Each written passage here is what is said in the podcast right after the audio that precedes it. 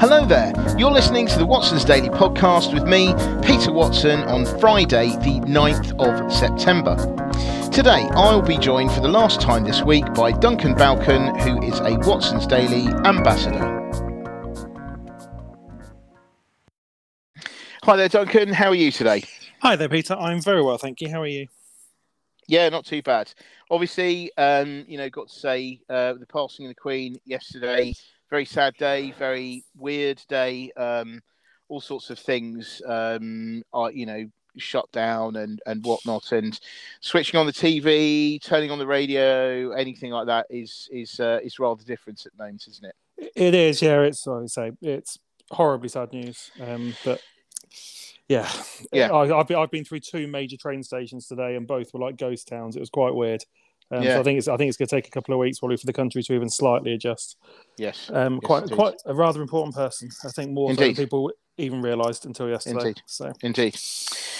Anyway, we have got to uh, move forward, um, and um, so I uh, would uh, would like to ask you um, uh, what story from today's Watson's Daily um, have you decided to talk about today? Yeah, so uh, well, actually, to be fair, we both managed to today. I think found slightly happier subjects to talk about because we, we, it's been a bit of a doom and gloom week, really. Uh, it has. But I, I, picked out a story from the FT um, Mhm. about Rivian, the uh, Yep. US-based electric car maker or electric vehicle maker, I should Yeah. say, because I'm about to talk about the making something. trucks. I'm about Yeah. to about to say something that's not cars, so I probably shouldn't Yeah. say cars at the start of that, should I? Really? Yeah. Uh, so EV EV maker Rivian uh, and Mercedes teaming up in Mhm. Europe. Um, so this is the two companies have signed an agreement to work together Mhm. to make battery-powered vans, which is why obviously I can't call them the car manufacturer, uh, Mhm. in Europe, sharing the costs. Um, and I think it's quite interesting. It's obviously it's Rivian's for Rivian's, sorry, not Rivian, Rivian's first uh, international expansion, their first venture uh, Mhm. out of the states. Like you said, they're doing quite well with um, pickup trucks and the like over there. Mhm. Um, so watch seeing them kind of pursue international deals is is interesting. Mhm. Um, now it is thought production won't start for another couple of years, till kind of twenty twenty five. Mhm. Um, but for me, it's interesting because a, I mean, it's a toehold in Europe. It's it, they're getting their foot in the door, which Mhm. I think for a lot of uh, electric vehicle manufacturers is a big thing. A lot of them do quite well locally to where they're based, but actually moving overseas, with the exception of Tesla, uh, Mhm. has been a bit more a bit more difficult for most of them, um, particularly in terms of kind of battery sourcing and that sort of thing. Um, so I think it's a really good step forward for them in terms of moving into Europe. Obviously. I would I would argue that being attached to a mark like um, Mercedes isn't a bad thing. Do you know I mean? If you're going to move into Europe and you go partner with anybody, it might as well be a company that is very well known for producing Mm. good quality cars. Mm. Um, so it's interesting for both these companies. Um, I'm not sure whether it means that other uh, arrangements might be looked at by other manufacturers. Mm. Um, Mm. The only thing I would say that's kind of possibly a, a negative, and I'm saying possibly because I don't know, is obviously these sort of uh, arrangements um, happen and, and information gets shared and knowledge gets shared. And I'm sitting there going, well, I can totally see why Mercedes would want all the kind of the patents and the EV stuff that Rivian have worked on. Hmm. Other than being attached to the Mercedes name, what are Rivian getting out of it would be my, Hmm. would be my only concern. Um, but other than that, I think yeah, really interesting story. Um, two very interesting companies to work together. I think hopefully it goes slightly better than the. Uh, oh, what's the name of the company? I've just had a mind blank. So um, Nikola, Nikola and, and, GM. yeah, I, I, yeah. I had GM. I went. I've just totally forgotten Nikola's name, which Yeah. is bad as it's Nikola Tesla. Uh, anyway, Yeah. anyway. So hopefully, it goes slightly better than that one. Um, but but we will see. So yeah, that, that was my favorite story. What what was your take on this one? Yeah, I mean, I agree with you because I would say that Mercedes has got more to gain out of this than Rivian because you could say that with Rivian being an EV specialist, um, what's to stop uh, Mercedes nicking their ideas or use uh, being inspired by their ideas? And um, and then because I don't know it just it's like yeah I mean it, they are two rivals, but having set well, I say rivals, they're not really rivals because you know Mercedes is way bigger. But the the main thing I would think with this is that um, uh, you know, the, I suppose from Mercedes' point of view, they get an accelerated um, uh, sort of know-how. Maybe you know that might be good. Hmm. That maybe reduces the amount of R and D costs because Rivian that's what they do. So I mean, it should be good from that point of view. Um, but whether or not it work long term, who knows? Because um, as you mentioned, you know, Nikola and um, GM were going to they were in a, a, venture where they were going to jointly develop um, electric pickup trucks, I believe. Um, but Hmm. of course, So those ones with the with the famous adverts, those those electric pickup trucks. yes, that's right. Yes, exactly.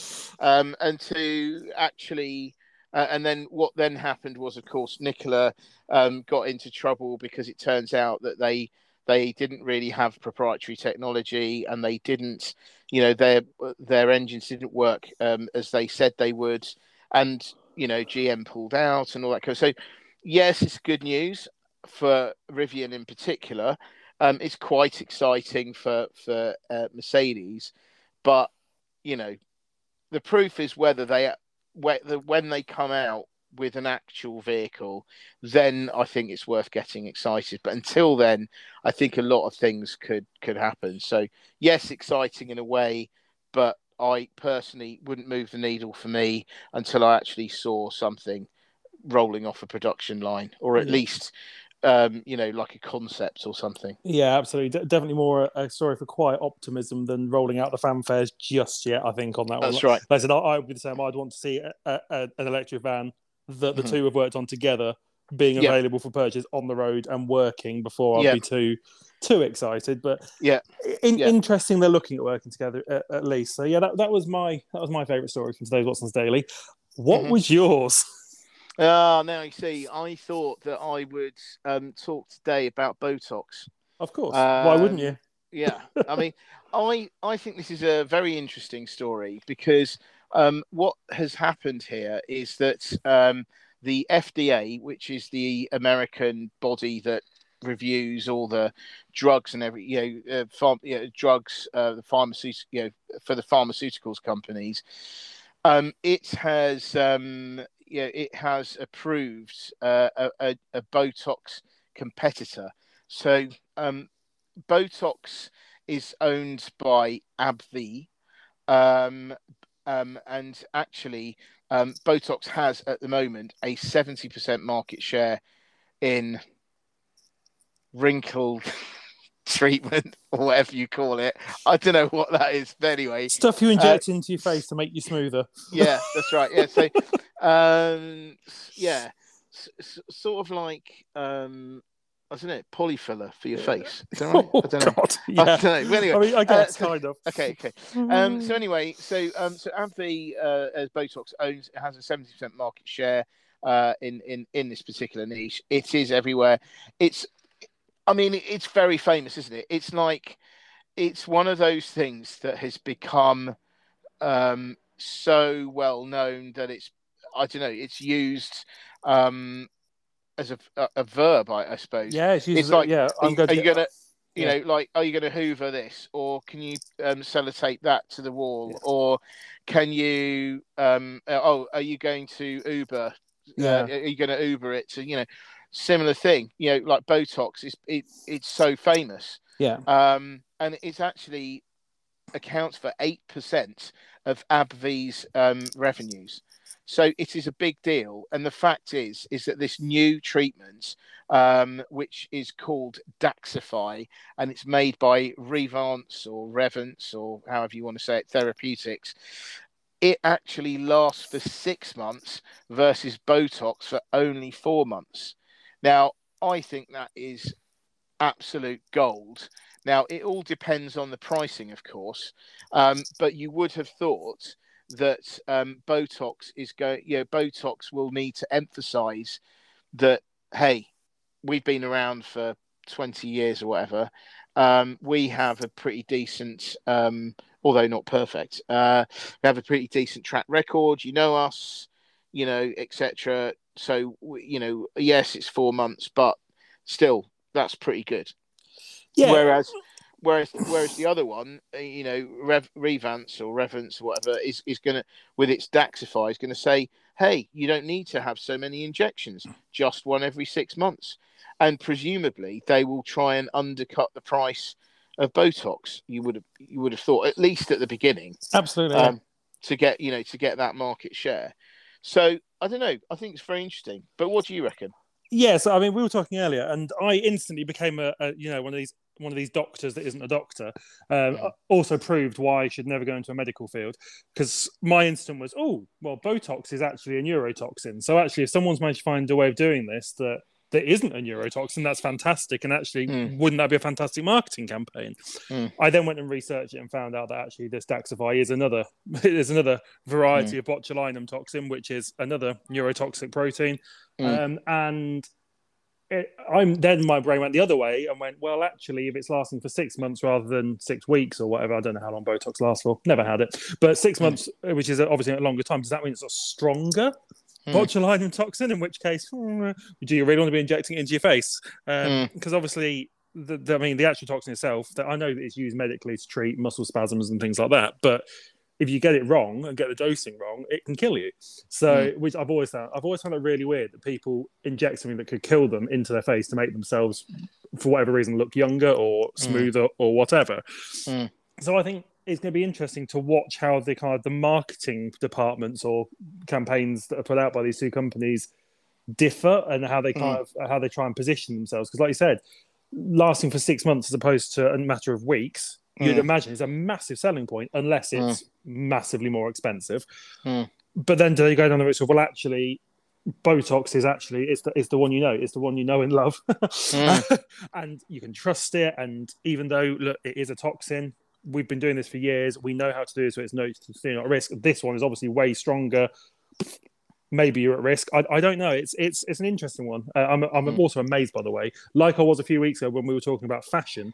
Uh, I'm amazed that we're talking about Botox because Yeah, I mean, let, let's let's, be face honest. it. Yeah, anyone, anyone yeah. that's seen pictures of both of us can probably Yeah. make an assumption we don't know much about Botox. Yeah, Uh, yeah, yeah, But I mean, you know, it- fascinating story though. yeah.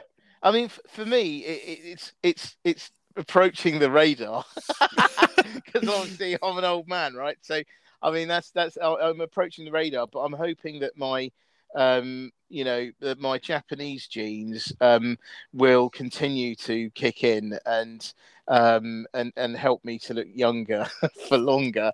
Um but anyway um i think that this is this anyway this is very interesting it is uh, going to be a, a massive assault on um uh on botox and i think that it's potentially and uh, it does depend on the pricing i think Mm. it could potentially wipe the floor with with botox It, it could, and obviously, pharmaceutical industry is a massive industry worldwide, and actually, it could cause, like I said, a bit of a shift between Mm. two companies. Like I said, market share for Botox has been huge in terms Mm. of the product they do, and I think what you say it was eight percent of the Mm. company's revenue comes from that one product alone. Mm. So actually, someone coming and challenging that Mm. it is big news. Uh, Like a massive industry, huge amount of money goes through the pharmaceutical industry worldwide every year. Mm. It, it's it's a it's a big story, if, if for no other reason, because it's such big kind of companies, big players Mm. involved. I mean, I wonder as well whether this would, again, it all depends on pricing, Hmm. but is this going to be one of those, you know, affordable luxuries? yeah, You know, you know, we were talking about um, Yeah, we were. affordable luxuries. Will a Daxxify shot be an affordable luxury? I, so I um, think for, for most people, making yourself look good and therefore feel good would classify as affordable luxury. Yeah, Uh, because I mean, I suppose unlike say getting a takeaway, yeah, you know, Botox lasts for four months, or you know, Daxxify for six months. yeah, So you could say that you're you're getting a lot of um, smoothness for your buck. Um, but yeah, anyway, I think it's really good. Um, it will be interesting. Uh, who knows whether there's others in in the pipeline as well. Mm, Um, but certainly, I think this this will shake things up. Um, absolutely. Normally, with things like what what happens, and I'm not sure because of what it does or what it's used for, whether it's different. But generally speaking, with a drug, you know, you you get it, so it goes through a number of different phases of approval. Then it gets approved by Hmm. the FDA. Then after that, they then um, they usually they're granted a license for a certain number of years. It's gen- generally a, a, a long period of time, like many, it is many years, because to actually get a drug through those phases is notoriously difficult. Yeah. It takes a lot of money to get them through those stages. So, um, so they always want the, the manufacturers always want the exclusivity um, for as long as possible. And then once that patent expires, generally speaking, that the recipe, if you like, for that um, pharmaceutical will then go to um, will be available for generics uh, mm. companies to come along, copy the recipe, and then make it for a fraction of the price. so, um, because the thing is, you know, it, it, the idea is is that all the costs of research and development for that um, drug will be more than made up for by the years of exclusivity that yeah. it has. Um, whereas I'm not sure in this specific case how long Botox has or whether indeed it has a limit. Um, but anyway, new kid on the block, good for consumers pro- um, potentially if it works. Um, and and yeah, and bad for Botox and AbbVie in particular, and that might mean that AbbVie might have to go and look for something else to buy. Yeah, and like like you just touched on there, actually, a, a major player like AbbVie and Botox having a competitor mm. generally is good for the consumer, isn't it? Because generally, yeah. generally it ends up in a price war. Yeah. So actually, yeah, and the when... war of the face injections. Exactly. anyway, on that note, um, I think we'll better stop there. Um, but um, thank you very much indeed for your insight and your, uh, you know, everything you've contributed um, this week. Um, you're welcome. Thanks for having me. No problem. And um, you know, the podcast will be back um, bright and breezy next week. I am um, supposed to be doing um, the, the weekly podcast with Ralph. Uh, it's going to be out on Sunday though because um, I'm out on Saturday. So uh, anyway, thank you very much indeed. Have a, a, good day. Have a good evening. Have a great weekend, and we'll be back again soon. So many thanks. Thanks a lot, Peter. Bye. Bye.